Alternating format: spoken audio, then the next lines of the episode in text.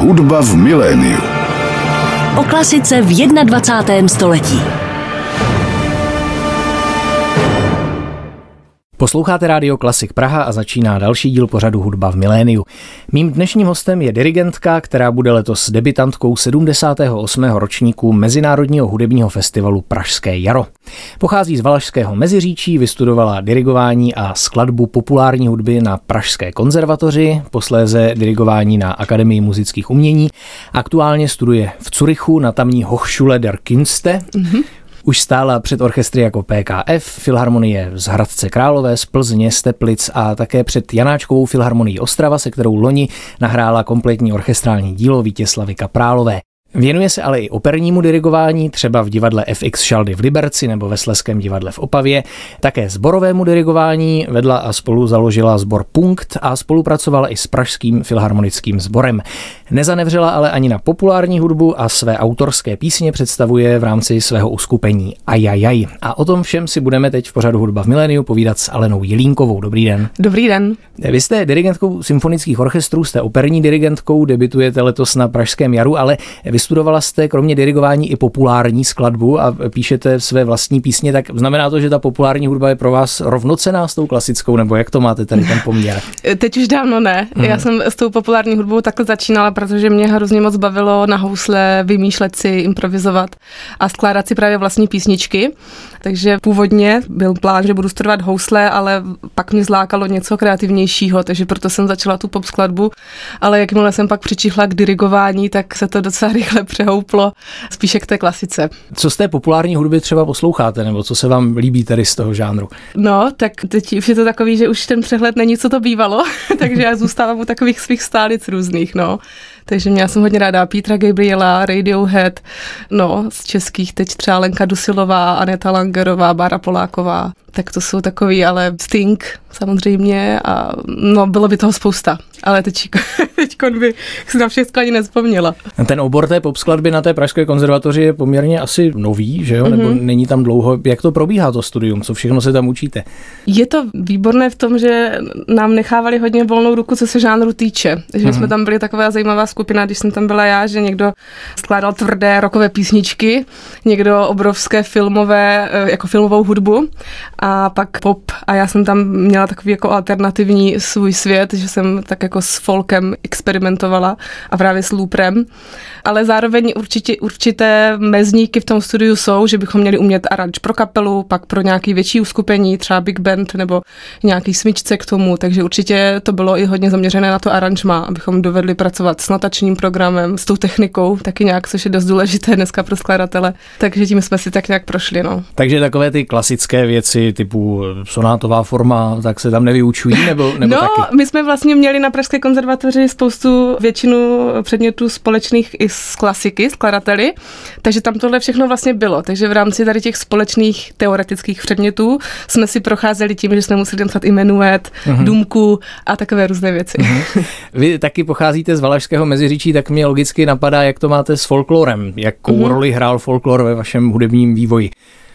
No, paradoxně ne až tak velkou, spíš později, protože moji rodiče pochází z Prahy, takže že by to bylo u nás doma nějak zakořeněné, úplně to ne, ale v tom okolí to bylo ve Valmezu a tak jsem to nějak vnímala, ale našla jsem si k tomu vlastně cestu spíš později, že ke mně začaly lidové písně promlouvat a inspirovat mě i pro mhm. vlastní tvorbu, to bylo až, až spíš později. No. No, jako jednu z hudebních ukázek jste vybrala právě píseň s takovým lidovým názvem, tedy Mariánek. Eh, ano, je to lidovka. Jste říkala, že je to taková legrácka, takže to je opravdu lidová píseň, to není vaše autorská. Ano, je to lidová píseň, uh-huh. nějak mnou upravená. No. Uh-huh. Ta nahrávka je tedy v reálném čase, to je zajímavé s pomocí lupru, jak jste uh-huh. již zmiňovala, tak pojďme si ji teď poslechnout. Posloucháte Radio Klasik Praha, pořád hudba v miléniu. Mým dnešním hostem je letošní debitantka Pražského jara, dirigentka Alena Jelínková. Teď jsme slyšeli trošku jinou stránku než tu vážnou její jaksi tvorby a její hudební činnosti. Byla to lidová píseň Mariánek v jejím aranžmá nahrána v reálném čase s pomocí Lupru. Vy máte ten záběr skutečně široký, vy kromě orchestrálního dirigování tedy se věnujete i opernímu dirigování, i tomu zbormistrovství, tak která z těchto disciplín je vám, řekněme, nejbližší? No, no to zní tak honosně, ale nedělám všechno naraz. Teď vlastně, jak studuju v Curychu, tak se hodně soustředím na tu symfonickou tvorbu a moje činnost jako sbormistrně se teď tak nějak pozastavila trochu, protože z důvodu tohohle Švýcarska jsem předala svůj sbor punkt dál do dalších rukou a musela jsem i přerušit spolupráci s filharmonickým sborem. Tak jenom, aby to neznělo tak velice. Takže vlastně tím odpovídám i na tu otázku, že se teď zaměřuji spíš na tu symfonickou tvorbu, že to je něco, co si tím, že teď potřebuju hodně objevovat, hodně si to projít, hodně si to prodirigovat a nějak jako se tomu víc přiblížit. No, před časem mi v tomto pořadu říkala Giedre Šlekite, že je dobré s tou operou začít včas, že pak, když se člověk hodně dlouho věnuje tomu symfonickému repertoáru, mm-hmm. tak je už těžké pak do té opery naskočit. Souhlasíte s tím, nebo platí to třeba i tady u nás v tom našem hudebním prostředí? To je asi pro mě těžké posoudit. Určitě to je výhoda. Rozhodně mm. mají výhodu muzikanti, kteří v tom prostředí nějakým způsobem i vyrostli, mm. že třeba rodiče tam pracují nebo dělají a od malička k tomu mají nějaký vztah. To já jsem nezažila, takže jsem si to hledala postupně, ale určitě je rozhodně čím dřív, tím líp. No. Já jsem vlastně jedno prvních věcí, co jsem dělala jako v reálném světě mimo školu, byla právě Bohéma v Liberci jako asistentka, ale dirigovala jsem mi to představení, tak to byla velké hození do vody, mm-hmm. že jsem v tom světě doposud nebyla. Ale k tomu zpěvu mám blízko, takže tím, že jsem vyrostla ve sborech a vlastně je to takový přirozený pro mě i projev, ten zpěv, a mm-hmm. tak mě to furt hodně láká, no. A jsem moc ráda, že teď vlastně můžu v Opavě se tomu věnovat. No, když bychom se ještě vrátili k tomu zbormistrovství, to možná není tak úplně prestižní obor, jako třeba to orchestrální dirigování, nebo mám pocit, že ti zbormistři často nedostávají úplně to je škoda. tolik uznání. V čem se to třeba pro vás osobně liší, ten způsob práce? V čem je to jiné, zpracovat se sborem a s orchestrem? Mm-hmm. No, je to určitě jiný proces toho nácviku. Se sborem se musí pracovat během těch zkoušek, jinak je to delší proces. S tím hlasem, ten hlas si to musí víc naspívat. A no, to čtení z listu není tak rychle jako u těch nástrojů, kde prostě se hraje rovnou. A u mě je to hodně pořád ještě, protože já jsem hrozně moc dlouho pracovala s amatérskými sbory, uh-huh. takže vlastně ten rozdíl pro mě ještě pořád se hodně odvíjí od toho, že amatérské těleso versus profesionální těleso, protože to je ten hlavní rozdíl. Zborů je hrozně moc, ale většina amatérské profesionálních sborů jsou samozřejmě, ale nich tolik. No. no, když už mluvíme o těch zborech, vy jste tedy spolu založila zbor Punkt, který, jak jste říkala, teď už jste jaksi přenechala mm-hmm. jiným, protože jste šla studovat do toho Švýcarska. Tak jaké vlastně byly okolnosti vzniku toho sboru a co vás k tomu vedlo založit vlastní sbor? Mm-hmm. S prvním nápadem přišel Jirka Trtík a to bylo, když jsme studovali společně na konzervatoři, jakožto dirigenti, Jirka ještě skladbu a on měl právě ten nápad, že založíme studentský sbor, který si sami povedeme jako studenti dirigování a budeme zpívat studentské skladby. Takže takový jako studenti studentům. A to se mi hrozně moc líbilo, takže jsem do toho okamžitě šla s ním a sehnali jsme lidi, nadšence pro to. A takhle to vlastně vzniklo. No a pak to pomalu se rozrůstalo, nabalili se nějací trošku lidi zvenčí, protože jenom čistě ze studentů jsme to dohromady nedali, ale byli jsme otevření, takže to bylo taková fajn parta vznikla. No a měla jsem pak vlastně Jirka odjel studovat do Ameriky záhy po dvou letech, myslím, takže pak jsem to vedla já do, do teď, no. A tak to byla taková důležité období, protože to vlastně provedlo, nebo je to součástí celého mého dirigentského vývoje, takže my jsme tak společně rostli s tím ansámblem, tak, mm. tak na to mám moc hezké vzpomínky. No a to je vlastně tak na pomezí toho amatérského a toho profesionálního mm-hmm. sboru tím, že tam jsou sice hudebníci, ale třeba nepřímo zpěváci, mm-hmm. že? Mhm. Vy jste vybrala taky jednu hudební ukázku, kde zpívá právě sbor Punkt. Je to skladba s takovým zajímavým názvem M Dada Z, tak mohla byste nám přiblížit okolnosti jejího vzniku? Ano, moc ráda. Tuto skladbu napsal náš kamarád Lukáš Janata, který aktuálně studuje skladbu, nebo věnuje se skladbě v Americe a taky byl ale dříve předtím ještě členem tohoto sboru a napsal to jako takové rozčarování nad jedním vánočním projevem našeho bývalého prezidenta, proto M, Dada hmm. Z. a vlastně trošku ten projev zkomolil pomocí nějakého náhodného generátoru nebo převaděče slov, takže je z toho taková dada verze.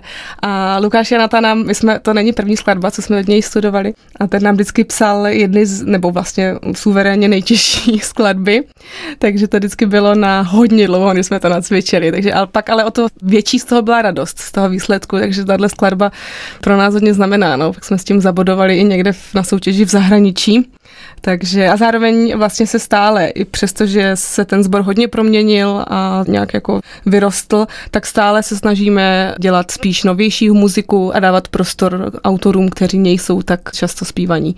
Takže proto jsem to vybrala. Na Klasik Praha je v pořadu hudba v miléniu dnes mým hostem dirigentka Alena Jelínková. Právě jsme poslouchali jednu z hudebních ukázek, které do dnešního pořadu vybrala. Byla to skladba M Dada Z skladatele Lukáše Janaty v podání smíšeného pěveckého sboru Punkt, který Alena Jelínková spolu zakládala a řadu let vedla. Když jste říkala, že jste v rámci toho sboru nastudovávali skladby jaksi studentů té konzervatoře skladatelů, taky jste pro něj něco psala třeba? No, já jsem se pokusila jednou a já mám hodně tendenci experimentovat. A takže jsem hodně popustila tady úzdu a možná jsem to trošku přehnala. Bylo to, to byla skladba, kde jsme v podstatě tančili trošku, bylo to jako spojené s pohybem hodně a bylo to bez dirigenta hlavně. Já jsem chtěla jako něco úplně... Si odpočinout. Co? No a taky vlastně nabídnout úplně jinou formu práce s hlasem, práce s tělesem, protože to nabízí hrozně moc možností mít takovouhle kupu lidí pohromadě a je mi blízké nacházet nějaké nové cesty a způsoby, jak se prezentovat nebo jak předávat nějaké hudební zážitky. To znamená ne pouze, že nastoupí sbor se sbormistrem včel, odspívá úžasně a odejde, ale vlastně zkusit něco úplně jako jiného nevšedního. No. Byla tam, myslím, i elektrická kytara, hráli jsme tam nasáčky kluci, bylo to hodně divoké.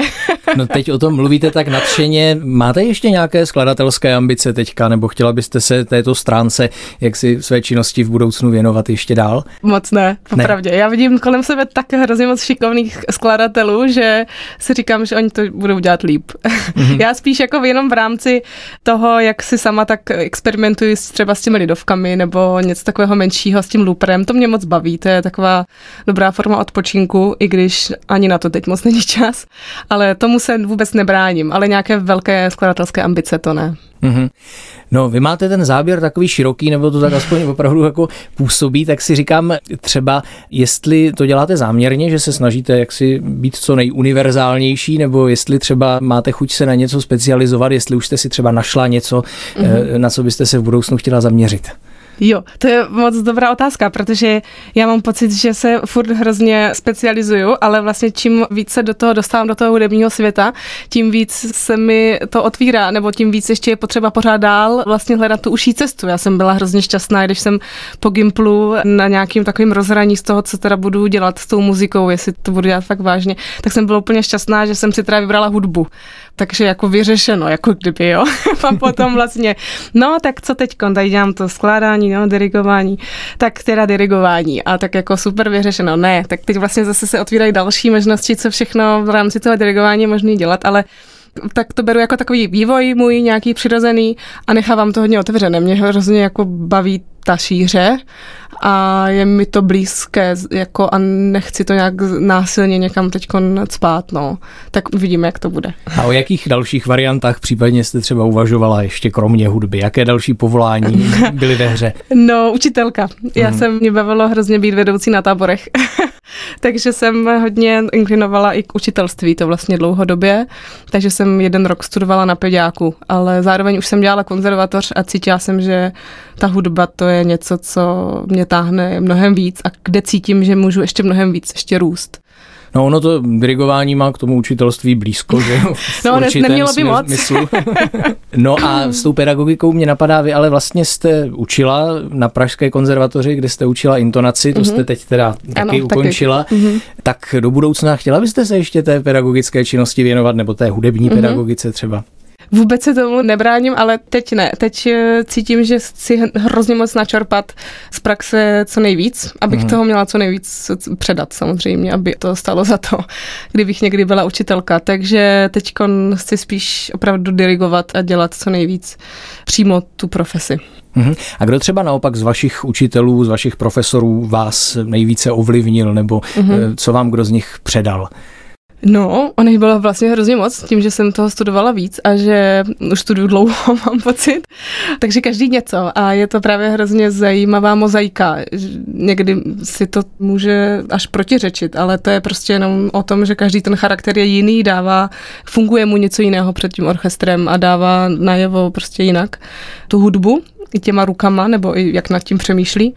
Takže pro mě bylo vlastně jeden z největších úkolů si to umět nějak poskládat dohromady a vzít si od každého něco, aby z toho neměla nějaký myšmaš. No. V tom začátku to určitě byla Miriam Němcová, u které jsem začínala a která mě nějak uvedla úplně jako do toho oboru. To bylo zásadní a později mě vyučovali pan Hinek Farkač, potom Tomáš Koutník, Leoš Svárovský, Zbigněk Miller, no a teď vlastně jsem nadšená v Curychu, že mám perfektní pedagogy Johannes Schläfli a Christoph Matthias Miller, tak to čerpám neskutečně moc. A ještě bych teda ráda zmínila Veroniku Heslovou z konzervatoře, která mě sice neučila dirigování, ale právě intonaci, které jsem se pak i díky ní vrátila jako učitelka a to je obrovská studnice, inspirace a neskutečně pozitivní osoba a neuvěřitelná pedagožka. Mm-hmm. Tak k vašim studiím v Curychu se třeba ještě vrátíme po další hudební ukázce. Já bych navrhoval třeba si teď poslechnout ukázku z opery Rigoletto, kterou jste vybrala a kterou jste taky dirigovala ve Sleském divadle Opava. Jaký máte k této opeře vztah?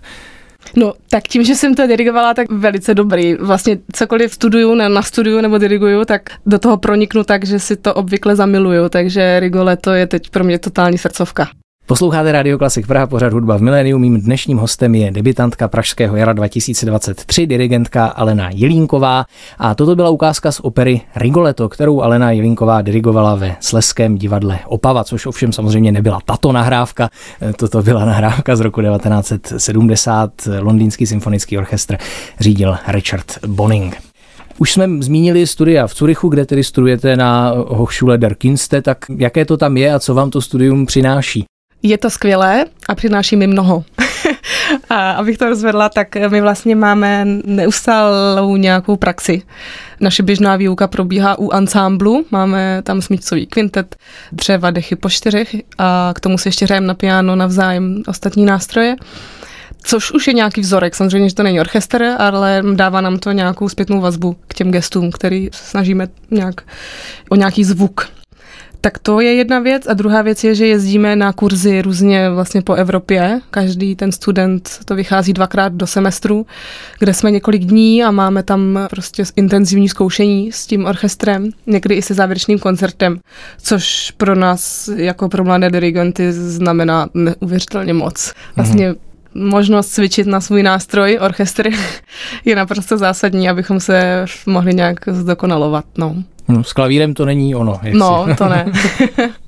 No a tak stojí to peníze, no tak jasně, No přesně, že, no, takže to naštěstí tam je nastaveno takhle skvěle, mm. že no taky je to velice žádaná univerzita i díky tomu a díky teda jménu Johannese Schläfliho právě, no. Mm, rozumím. A uvažujete třeba o tom ještě, že byste ve studiích pak pokračovala někam dál?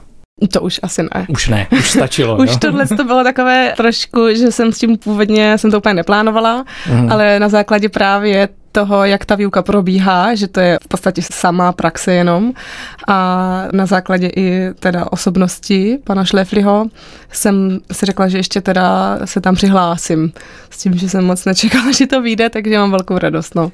A když teď v tom Švýcarsku v podstatě žijete, dá se říct, když tam studujete, jestli, jestli to říkám správně, tak uvažujete třeba o tom, že byste v zahraničí zůstala? To asi ne, já jsem ne. hodně domácí typ a hodně mám ráda čas s rodinou, přáteli a jsem tady hodně zakořeněná, no. Tak mm. zatím si to nedovedu představit. Jo, jo, ale nějakým případným třeba šeftům zahraničí vy jste se to nebránila. Vy jste taky přinesla nahrávku s hudbou Vítěslavy Kaprálové, jejíž kompletní orchestrální dílo jste natočila s Janáčkovou Filharmonií Ostrava.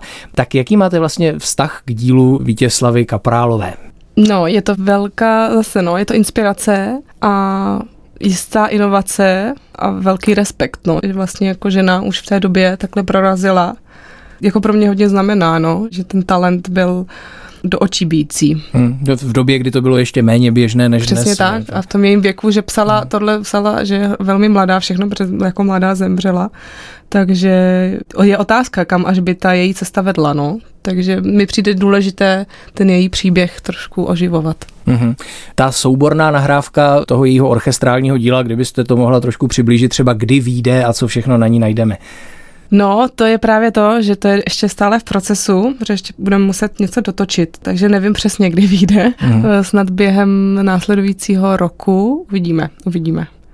No. Dobře, a ten, a ten, Ale... výběr, ten výběr těch skladeb, ten už je definitivní, nebo ještě no, taky právě, úplně že tam nevíte? nám chybí, časově nám tam ještě něco chybí. Takže, ale přitom už to orchestrální dílo kompletní máme natočené, takže teď jen řešíme, čím to doplníme, po čem stáhneme, jestli něco, co dokončil někdo jiný, nebo něco zborového, je to takové složitější. mm-hmm, rozumím. Tak ta ukázka, kterou jste tedy vybrala, ta pochází ze skladby Svita Rustika na motivy lidových písní z roku 1938. Bude to první věta, zatím tedy tato nahrávka ještě nevyšla, takže máme teď exkluzivní možnost ji mhm. slyšet. Mm-hmm. Takže nahrávání proběhlo v červnu 2022, hraje Janáčkova Filharmonie Ostrava a diriguje Alena Jelinková. Posloucháte Radio Klasik Praha, pořad hudba v miléniu. Mým dnešním hostem je dirigentka Alena Jelínková, která natočila loni kompletní orchestrální dílo Vítěslavy Kaprálové s Janáčkovou filharmonií Ostrava. A z této zatím nevydané nahrávky jsme teď poslouchali ukázku. Byla to první věta svity Rustiky na motivy lidových písní a tanců z roku 1938. Abychom se dostali taky k tomu vašemu debitu na Pražském jaru, protože ten se samozřejmě blíží, tak vy budete řídit Symfonický orchestr FOK, solistou bude Tomáš Jamník, tak jaký repertoár jste vybrali a jak se na to těšíte? Mm-hmm. Hrát budeme od Jana Nováka Capriccio pro violončelo orchestr, právě s Tomášem Jamníkem. A to je autor, kterého mám už trošku delší dobu v hledáčku, že mě hodně nadchl vlastně na to, jak není až tak příliš známý. Tak dostala jsem se k němu vlastně přes zborovou tvorbu právě. Takže mám velkou radost, že to vyšlo, že ho budeme hrát právě s Tomášem. A, protože to je takový zajímavý mix, zase žánrový, trošku to má něco spíš Martinu Stravinský, pak do toho Gershwin a takové jako až popové rytmy. A potom vlastně to jsem přehodila pořadí. První zazní Prokofiev svita číslo dvě z baletu Romeo a Julie tak to je takový pro mě gejzír emocí, což je mi docela blízké. Hmm. a ta hudba celkově hodně ze mě promlouvá podobně jako Respígyho římské pínie, které zazní v druhé půli. Takže jsem moc vděčná, že jsem mohla si ten program vlastně vytvořit takřka sama. A tak doufám, že se bude líbit. No a vlastně jsou to všechno díla 20. století, že jo, taková mm-hmm. neúplně oposlouchaná, takže mm-hmm. to mhm. bude určitě Jo, jo, to jsem chtěla právě, zajímavé. no, ne, sáhnout po neúplně těch nejhranějších šlágrech. mm-hmm. Dobře, tak se na to budeme těšit. S Tomášem Jamníkem to bude vaše první spolupráce, nebo už jste někdy něco společně podnikli? My jsme se potkali poprvé poslední léto v Horažďovicích, kde mm-hmm. pořádá Ševčíkovu akademii a kde jsem vlastně taky dirigovala nějaké věci, tak tam jsme se poznali takže mám z toho radost, no, že vlastně už máme na co navázat a bude to určitě velmi radostná spolupráce. Tak se na to také budeme těšit, bude to 22. května. Jaké ještě třeba v budoucnu máte teď v té dirigentské profesi ambice, čeho byste ještě chtěla dosáhnout v nejbližší době, nebo na jaký repertoár třeba se chystáte? No, tak repertoárové ambice by byly, ale asi ne teď na blízkou dobu. mm. ale jinak já si spíš užívám nějak ten proces, teď i to studium, že máme tam hodně těch dirigentských možností a jsem šťastná, že i tady vlastně v Česku teď mám nějaké dirigování, takže tak. takže nemáte žádné úplně třeba vysněné skladby, o kterých si říkáte, že jednou byste je chtěla ano, zkoušet. určitě bych jednou chtěla Dvořákovo requiem dělat. Mm. Já, já mám hrozně ráda ty vokálně instrumentální věci. Tím, jak jsem právě takhle jako i z toho sboru a tak všemožně, tak k tomu mám hodně blízko. No. Pak třeba i Šnitkeho requiem je úplně úžasná věc. Mm-hmm. Takže no, bylo by toho víc. Pak z takových těch známějších věcí Čajkovský pozdní symfonie, to je taky velká srdcovka, mm-hmm. řekněme. Takže takových věcí by se našlo hodně, no, ale tak na to je ještě čas. Tak pokud nás poslouchá nějaký dramaturg teď třeba a plánuje tyto věci zařadit, tak ví, koho má přizvat. No a v nejbližší budoucnosti teď kromě toho debitu na Pražském jaru třeba jaké ještě koncertní nebo nahrávací projekty chystáte, kde vás ještě budou moci posluchači v nejbližší době vidět? Mm-hmm. No, teď budu s Janáčkovou filharmonií cestovat o prázdninách trochu, hmm. nebo začátkem podzimu taky. Budeme mít nějaký koncert v Berlíně, jeden koncert v Paříži, takové, myslím, nevím, jestli oba, jsou to, myslím, open airy, tak to se moc těším. A potom uh, mám radost, že budu moct zahajovat sezónu v Českých Budějovicích s filharmonií, jeho českou, tak to jsou asi takové teď největší moje mm, nejbližší highlighty. Mhm.